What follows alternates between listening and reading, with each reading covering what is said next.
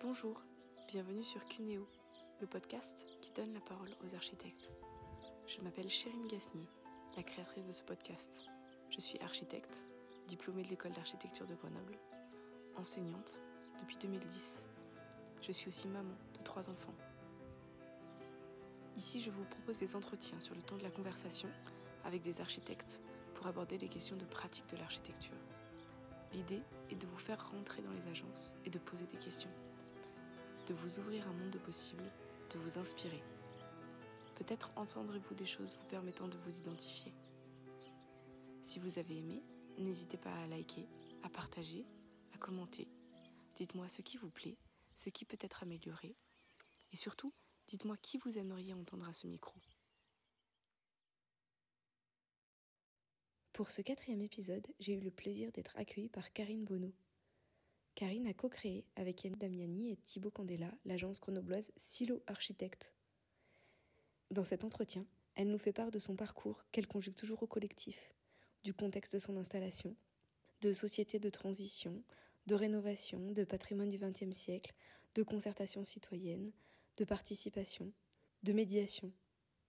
Avec beaucoup de clarté et de générosité, elle nous explique euh, les choix qu'ils ont faits, les ambitions qu'ils ont, les outils qu'ils ont développés pour Silo. J'espère que cet épisode vous plaira autant qu'à moi. Je vous souhaite une bonne écoute. Euh, bonjour Karine. Bonjour. Merci de nous recevoir euh, ici chez toi, c'est trop beau, merci. Donc ce que je voulais savoir c'est, comme tout le monde, en premier, est-ce que tu peux te présenter, nous dire ton nom, ton âge, où est-ce que tu as fait tes études et le nom de la structure dans laquelle tu travailles? Oui, alors bah, je suis Karine Bonneau, j'ai 40 ans. Je suis architecte, j'ai été formée à l'école d'architecture de Grenoble et je suis associée de l'agence Silo Architecte euh, à Grenoble. Très bien, merci. Tu es architecte DPLG, on l'a dit tout à l'heure, ça compte. Euh, je voulais savoir si en choisissant de faire des études d'architecte, tu avais euh, déjà un projet précis, si tu pouvais nous expliquer ce choix d'études.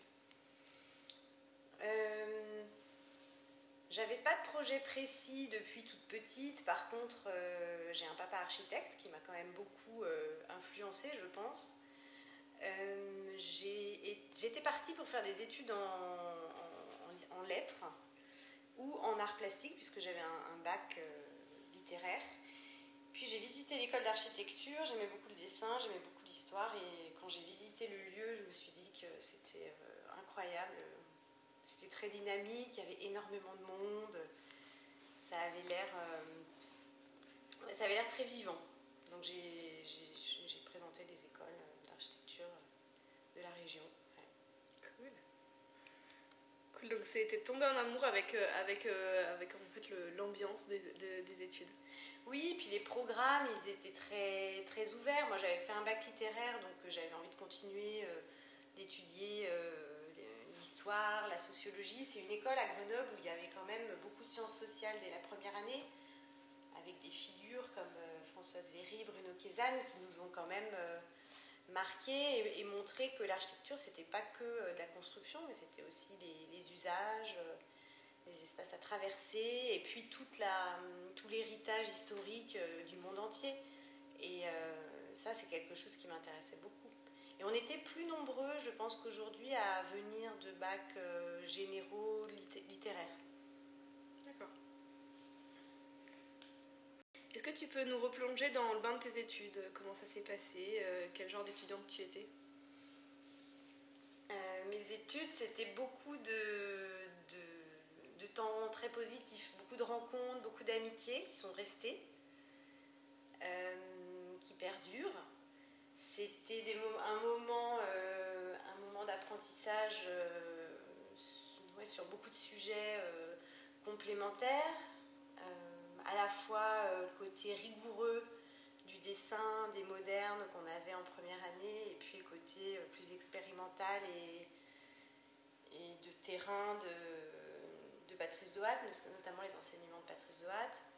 Donc on avait ce duo Jean-Pierre Durand Patrice Dohat en première année. L'école, pour moi, c'est aussi un moment d'investissement dans les associations, de découvertes, de voyages. J'ai l'impression d'avoir fait beaucoup de choses avec, avec des gens qui comptent encore beaucoup pour moi aujourd'hui. Et c'était simple C'était facile d'accès ce qu'on te racontait? Sur le coup, je pense que je, je pense qu'on ne pouvait pas forcément euh, euh, analyser et prendre en compte tout, tout, tout, le contenu qui était quand même très, euh, très vaste. Avec le temps, je comprends des choses dont on m'a parlé dans, dans, dans, mes premières années. Mais c'était non, c'était pas évident. On avait travail. C'était un rythme de travail qui changeait énormément par rapport euh, au, lycée. Euh, ça demandait d'être euh, ouais, assez, assez présent, assez sérieux. Après, j'ai quand même souvenir qu'on travaillait en groupe, on s'entraidait et on avait des enseignants disponibles. Donc, on a pu évoluer chacun avec des identités jusqu'au diplôme, avec des identités propres j'ai pas trouvé qu'il était difficile de faire des études d'architecture, mais si je relisais vraiment tout ce qu'on avait fait aujourd'hui, je pense que j'apprendrais de nouvelles choses. c'est sûr. Est-ce que tu aurais un conseil pour les étudiants ou les jeunes architectes qui nous écoutent? Un conseil pendant leurs études? Oui, par exemple. Hmm. Bah de, rester, euh, de rester attentif et de et de prendre le temps de lire peut-être un peu plus parce que après c'est quelque chose qu'on a moins, moins envie, moins le temps et on, a, on est moins disponible pour, euh, pour, pour, toutes ces lectures euh, ou euh, regarder, regarder des films. Disons, construire sa culture architecturale, c'est quand même important de le faire pendant les études, peut-être à un moment où on n'a pas forcément envie de le faire. Donc, oui, non, le conseil, ce serait rester, rester attentif, euh, saisir aussi les opportunités de, de voyage, de mobilité, euh, de rencontres, de, stages ou de petites expériences. Euh, aujourd'hui, il est possible de faire des workshops ou, des temps d'ateliers dans beaucoup de structures pour les étudiants. Et je pense qu'il ne faut pas hésiter à le faire parce qu'après, quand on est engagé dans, dans, une vie un peu plus professionnelle, c'est difficile de couper. Et pendant les études, il est encore possible de découvrir énormément de, de, cadres, de profiter de cadres un peu informels parfois qui, qui se présentent moins, moins plus tard. Ils peuvent encore se présenter quand même, mais. Merci. Est-ce qu'il y a quelque chose de particulier qu'on t'aurait dit pendant tes études et qui serait un peu resté comme une petite rengaine qui, qui fait un peu... Euh, euh, je me souviens de Jean-Pierre Durand qui, dans ses premiers cours, nous avait dit lorsqu'un écrivain écrit un livre, il en a lu des centaines avant. Et ça veut dire quand même euh, quelque chose d'important c'est qu'on n'arrive pas pour, euh, pour notre, dans notre rôle d'architecte, on n'arrive pas quelque part sans connaître ce qui s'est fait, sans connaître les histoires, sans connaître la manière. Il y a mille et une manières de faire un projet donc ça, c'est un peu l'histoire de la référence, l'histoire de la réinterprétation qu'on nous demande. Et euh, ça, je m'en souviens. Après, euh, euh, après oui, il y, a plein de personnes qui, qui, apportent des choses. Je me souviens aussi de l'importance de réunir la main et la tête que, nous, Patrice. que nous disait Patrice, Patrice Doat, et qui amenait quand même aussi l'idée de savoir lier les deux dans notre, euh, dans notre métier, un peu euh, en lien avec l'histoire de l'artisanat, de l'art, euh, qui, sont, qui, sont historiquement liés. Donc lui, il, amenait ça tout en nous, en nous, expliquant qu'il était important d'apprendre avec plaisir. Je crois qu'il mettait en place ce côté convivial de, de l'apprentissage et du, et du, plaisir qui est, dont il faut se rappeler des fois dans les moments un peu plus quotidien des fois. Oui, c'est vrai. c'est vrai. Ok, moi je trouve que c'est deux belles citations. Euh, du coup, tu, tu, tu es diplômé. Euh, tu sors en quelle année de l'école d'archi? En 2005. Tu es diplômé en 2005. Donc on est euh, la dernière promotion des architectes des, PLG, je pense, ou l'avant-dernière, je ne sais plus. Et on était dans un contexte qui nous permettait de faire un diplôme et un stage de manière un petit peu plus longue qu'aujourd'hui. On était très libre sur nos sujets, on était libre de choisir nos enseignants et dans mon cas, j'ai choisi de faire un, stage adossé au diplôme, un stage qui se prolongeait en diplôme dans l'agence de Patrick Bouchin et on a avait cette possibilité quoi, d'avoir euh, un, prisme très très large de sujets. Ah, ça devait être cool. et, euh, et, du coup, donc, tu, tu, es diplômé de 2005 et après, du coup, qu'est-ce que tu, comment ça se passe? Qu'est-ce que tu fais après ton diplôme? Alors après mon, diplôme, euh, j'ai cherché du travail dans, les agences un peu traditionnelles, tout en ayant tête de, questionner un peu la, pratique traditionnelle. Parce que j'avais fait un stage chez Patrick Bouchin qui m'a quand même beaucoup marqué, qui m'a montré que on pouvait euh, faire d'architecture autrement, on pouvait aussi avoir un modèle d'agence euh, avec euh, une forme,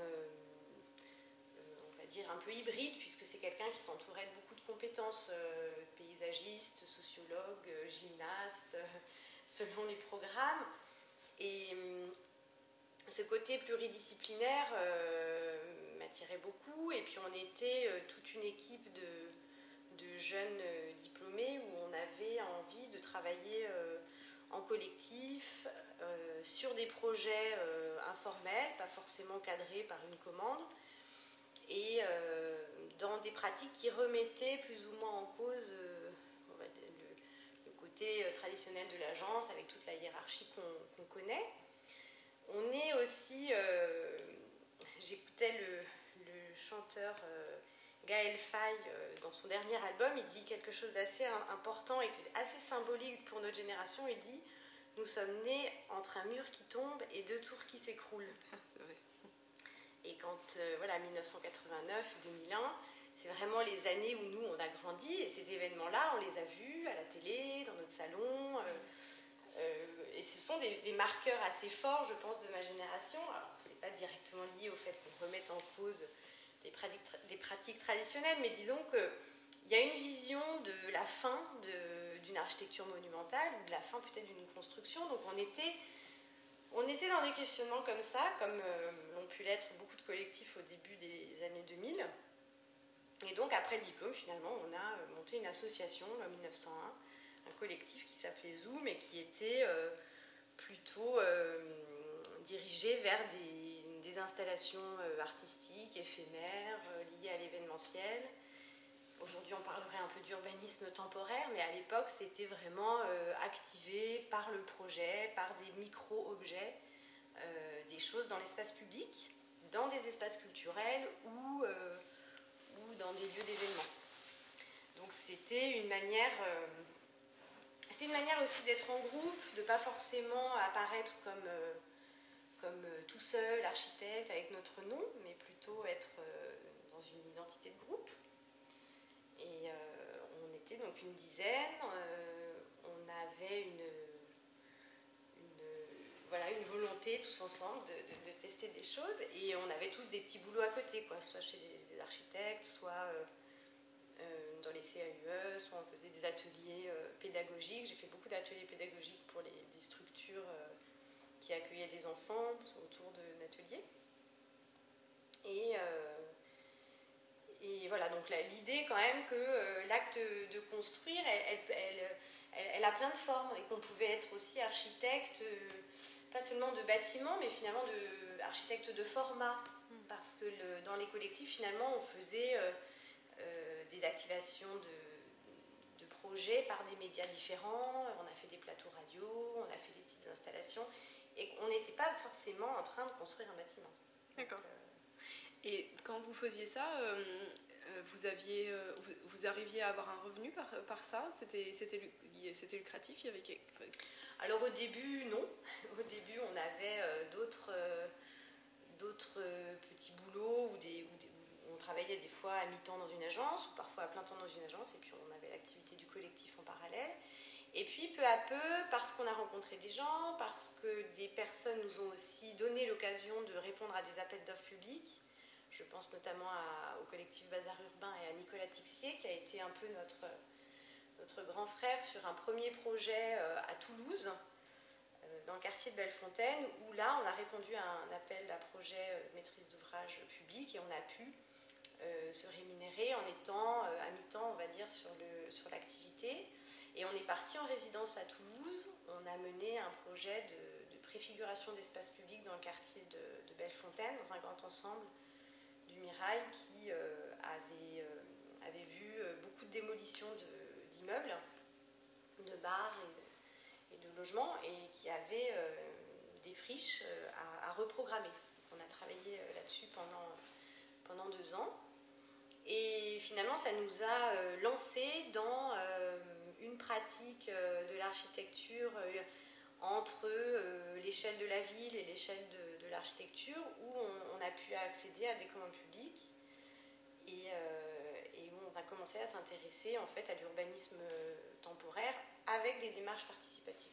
D'accord. Ce qui reste aujourd'hui une partie de notre activité à l'agence. Chez Silo. Ok.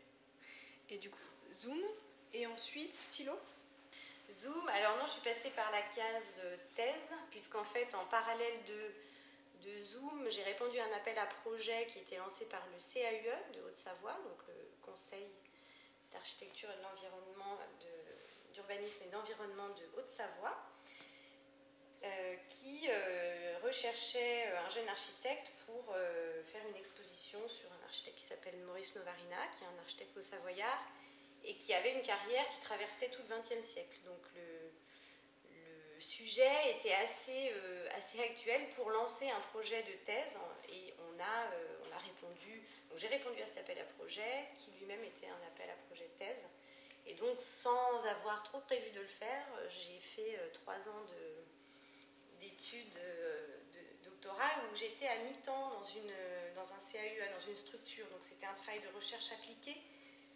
plus simple, je pense, qu'un travail de recherche peut-être en, solo, en laboratoire, parce que j'étais au sein d'une équipe euh, de, CAUE.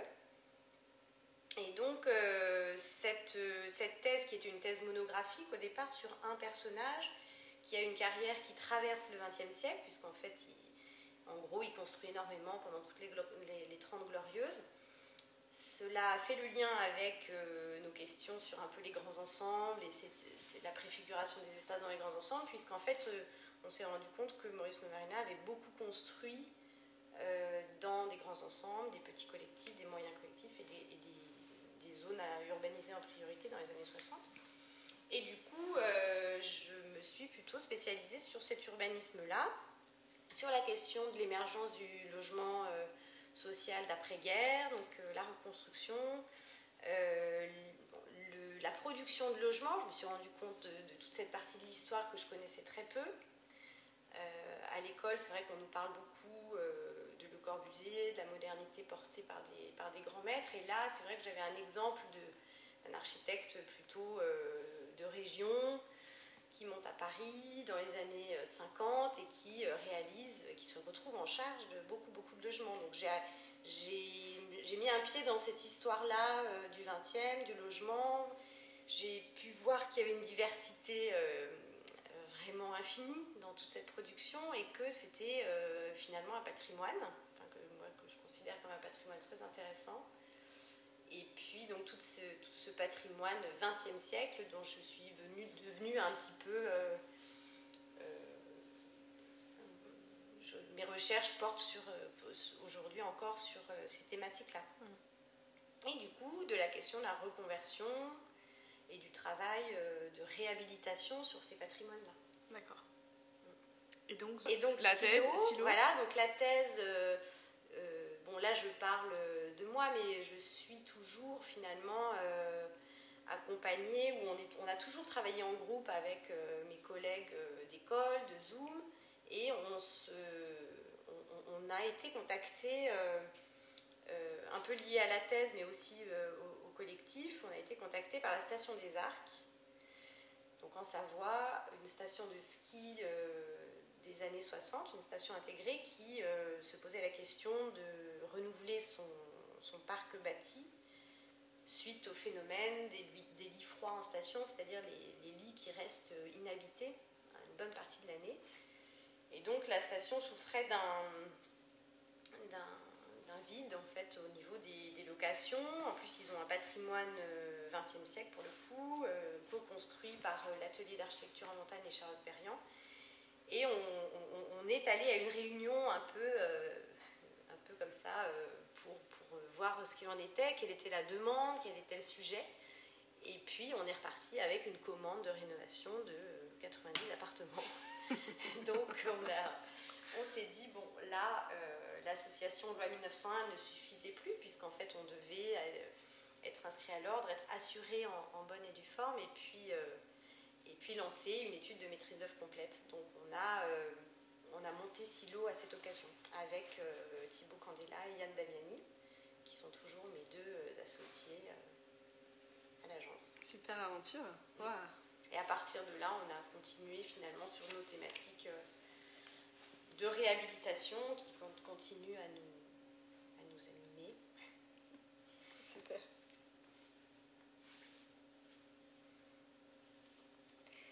Euh, ok, donc là j'ai plusieurs questions sur euh, vraiment le fonctionnement du travail chez Silo. Hum.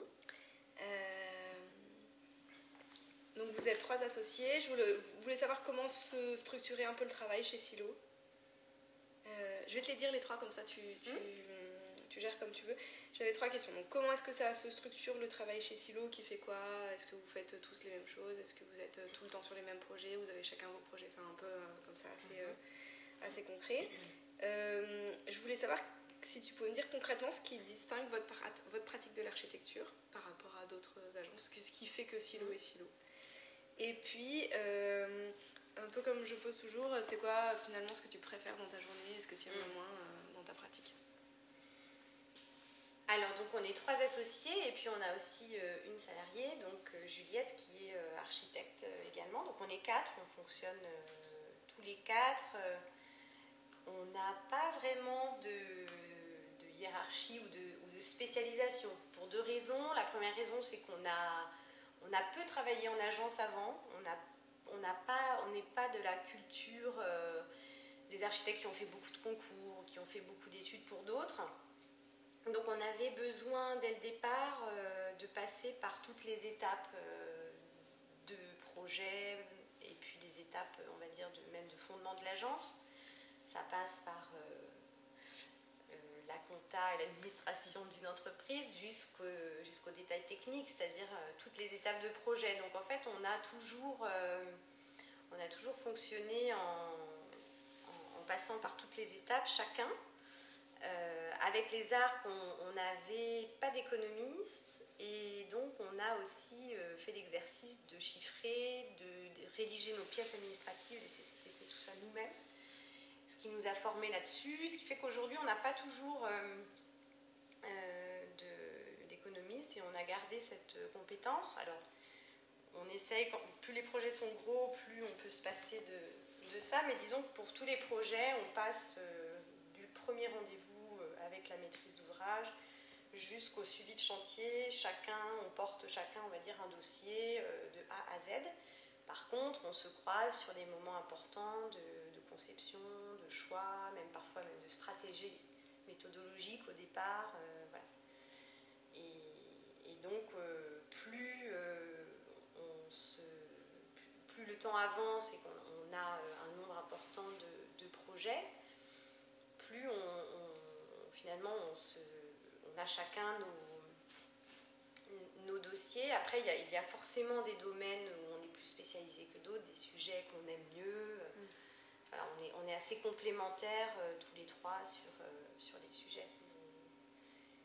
Mais on, fait tous tout. Alors ce que certains certains diraient que euh, c'est une manière de faire qui n'est pas très rentable. Pour l'instant, on n'a pas fait l'exercice inverse. Peut-être qu'on y viendra, on ne sait pas. Pour l'instant, on fonctionne comme ça et ça, ça marche. Ok. Et puis, on a un secteur d'activité qui est plutôt euh, donc, euh, axé sur euh, la réhabilitation, travailler avec, avec l'existant, lié à cette idée de patrimoine 20e, mais aussi lié au fait qu'on a des, des commandes de, jeunes familles ou de, de mairies qui ont des patrimoines existants à transformer. Donc il y a toujours une base. Donc ça, c'est très intéressant parce qu'on a une méthode de diagnostic un peu critique qui nous permet d'évaluer ce qu'on garde, ce qu'on ne garde pas. On est dans des économies souvent modestes, que ce soit en marché public ou en marché privé. On ne fait pas d'architecture de luxe, ça nous intéresse pas du tout.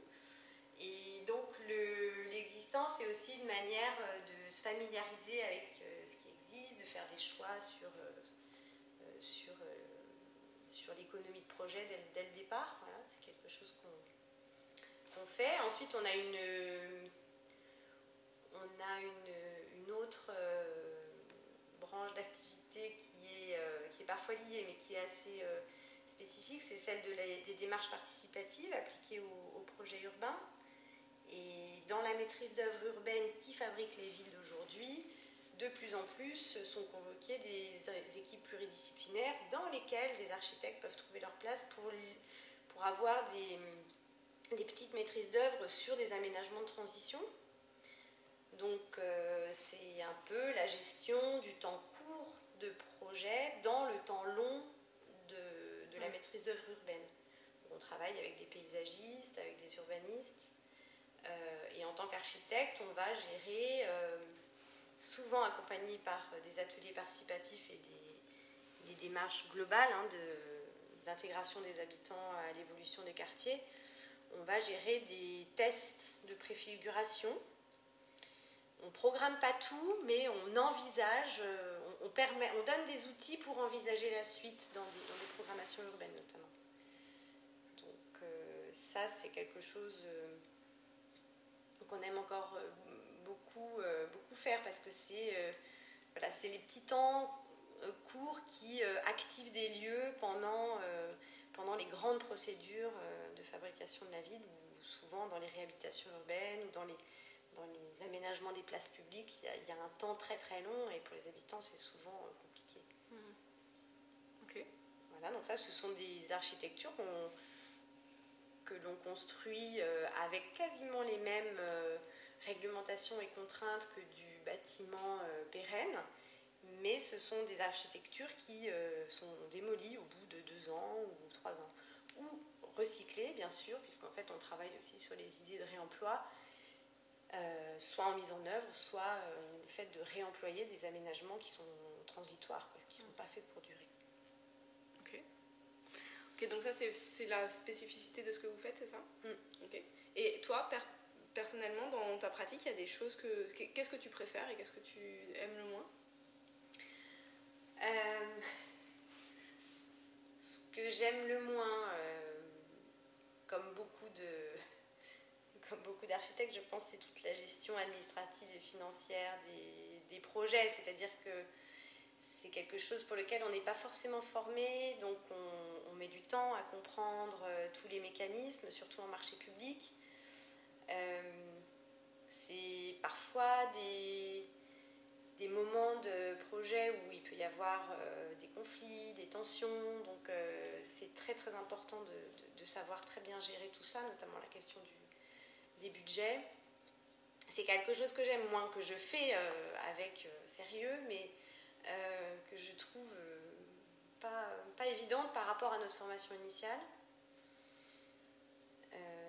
Sinon, ce que j'aime beaucoup, c'est ben, la diversité de l'activité, c'est-à-dire qu'on n'a pas une journée qui se ressemble, on découvre des sites incroyables très souvent, on est mobile,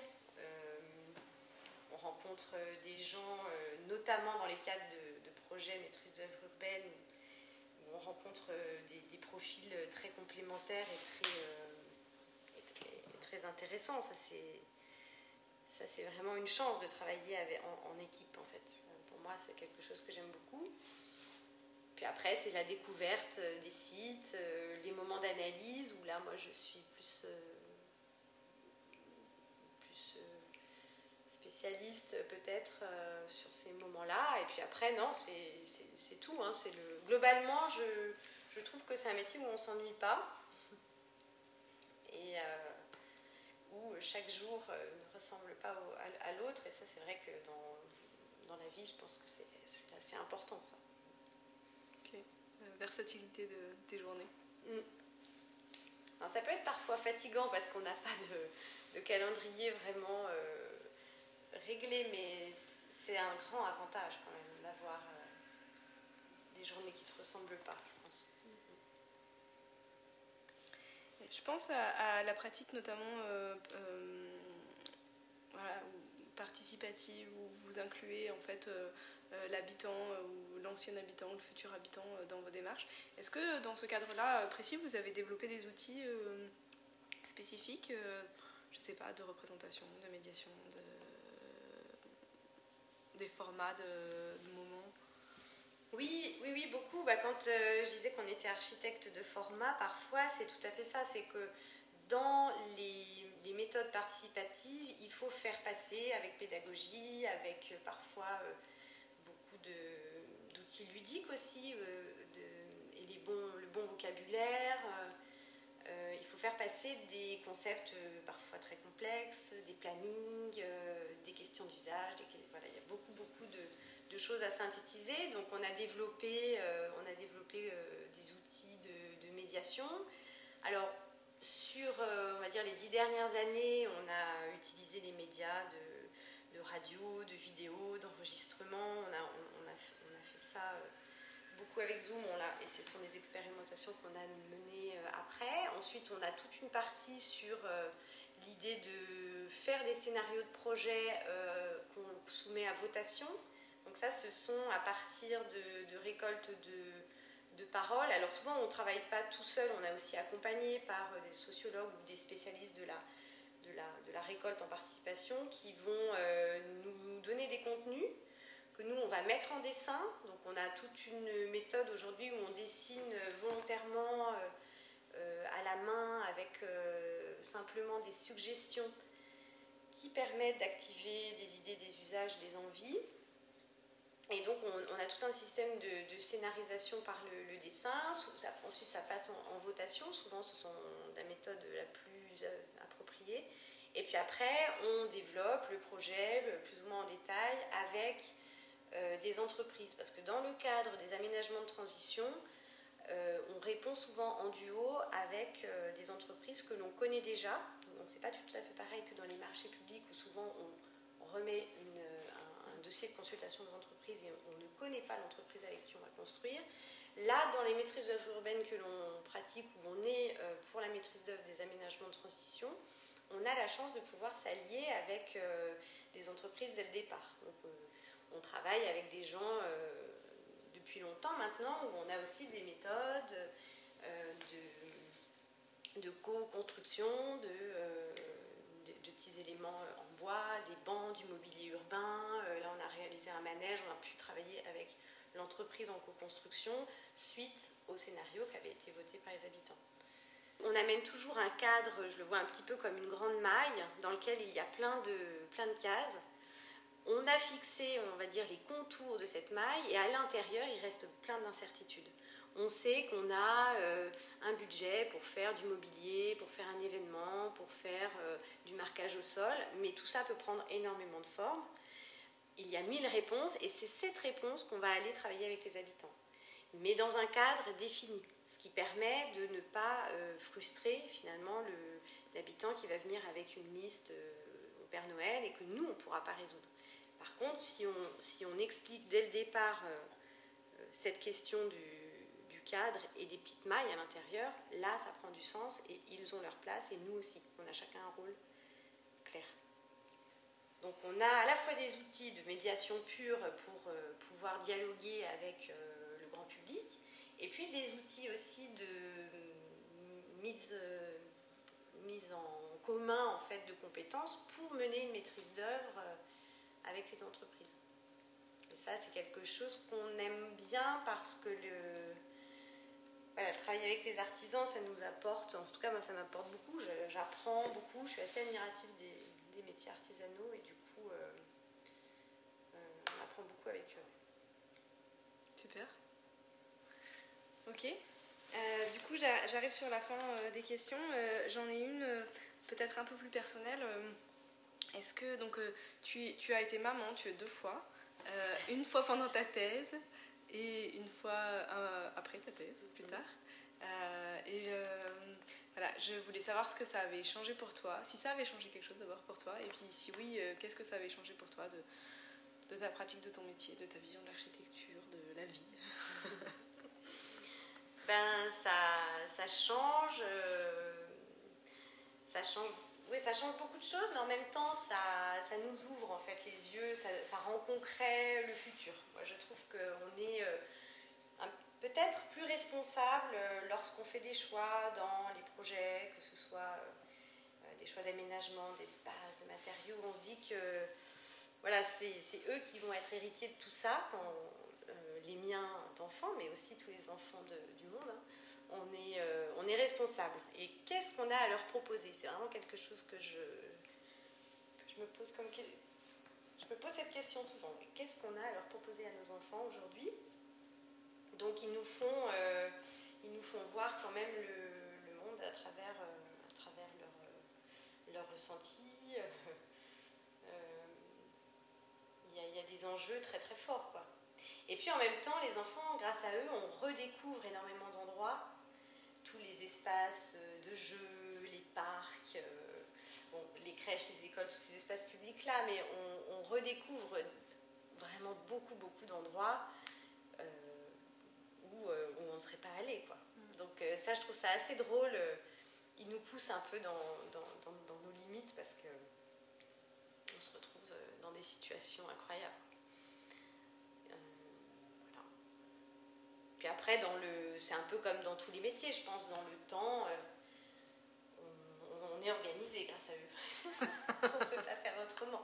Donc peut-être qu'on on, connaît peut-être mieux nos, limites. On sait qu'on a, euh, on, ne doit pas traîner sur telle ou telle question, qu'on a exactement le média et le format et l'échelle à laquelle on doit travailler euh, dans un temps donné. Donc quelque part, grâce à eux, on est, je pense qu'on gagne en, en, efficacité. Ok. Et la, et la, dernière question que je voulais te poser, on, l'a abordée déjà, mais euh, j'aurais voulu euh, voir si, en, mot de fin, si on arrivait à, avoir une petite définition. je voulais savoir quelle était la, la dimension, selon toi, la plus politique de ton métier. La dimension politique, elle est présente tous les jours, elle est présente dans tous nos dans tous nos choix, dans cette idée de, responsabilité quoi, quand on euh, Je pense que la ville, euh, telle qu'on l'a conçue euh, par l'extension dans tout, le XXe siècle et encore il y a quelques années, on était toujours sur des modèles de toujours plus, l'extension, l'extension, la ZUP, la ville nouvelle, le pavillon, le pavillonnaire tout. Aujourd'hui, on voit bien que ce, modèle, il est, il caduque. On remet en cause tout ça, que les crises euh, sociales, économiques euh, euh, sont, là pour nous rappeler qu'il faut revenir à, à, moins d'ambition.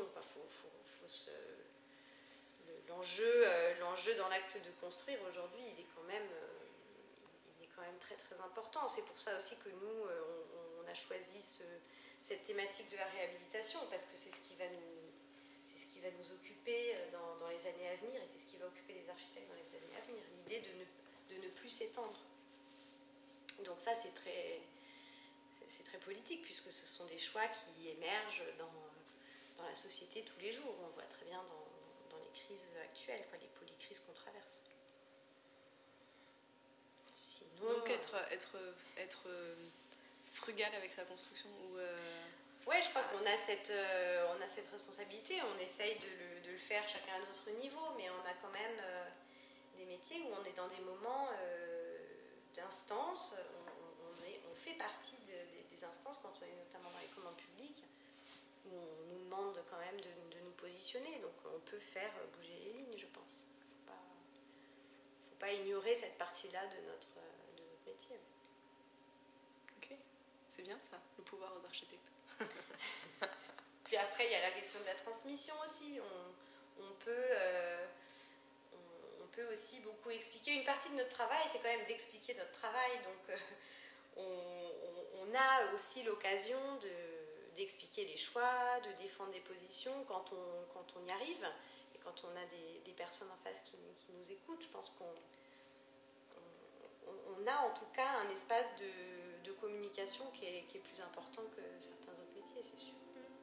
Et d'autant plus quand vous faites du participatif. Euh... Oui, ouais, ouais, tout à fait. Ben le, la richesse des temps participatifs, c'est que euh, le diagnostic, il est fait avec vraiment les gens qui habitent là, donc il y a toute une prise en compte euh, de leur quotidien, de, choses que nous, euh, on arrive comme élément extérieur. Heureusement qu'on passe par la case de, l'habitant avant de proposer quelque chose. On est des passeurs, quand on se retrouve dans, dans, les groupements, on est souvent des passeurs entre l'échelle habitante et puis l'échelle de la grande maîtrise d'ouvrage. Et là, on se rend bien compte du, du quotidien des gens et puis des messages qu'on a à faire passer sur, sur les projets. Ouais. Ok, super. Bon, bah, merci, bon, je pense qu'on va. merci à toi. Et voilà, c'était Karine Bonneau. Je suis Chérine Gasnier, la créatrice de ce podcast. Si l'épisode vous a plu, j'ai besoin de vous. Vous pouvez commenter, liker, vous abonner sur les plateformes d'écoute que vous utilisez. Vous pouvez aussi partager l'épisode sur les réseaux sociaux. Bref, merci de m'aider à rendre Cuneo plus visible. J'espère vous retrouver très vite pour un prochain épisode. En attendant, prenez soin de vous.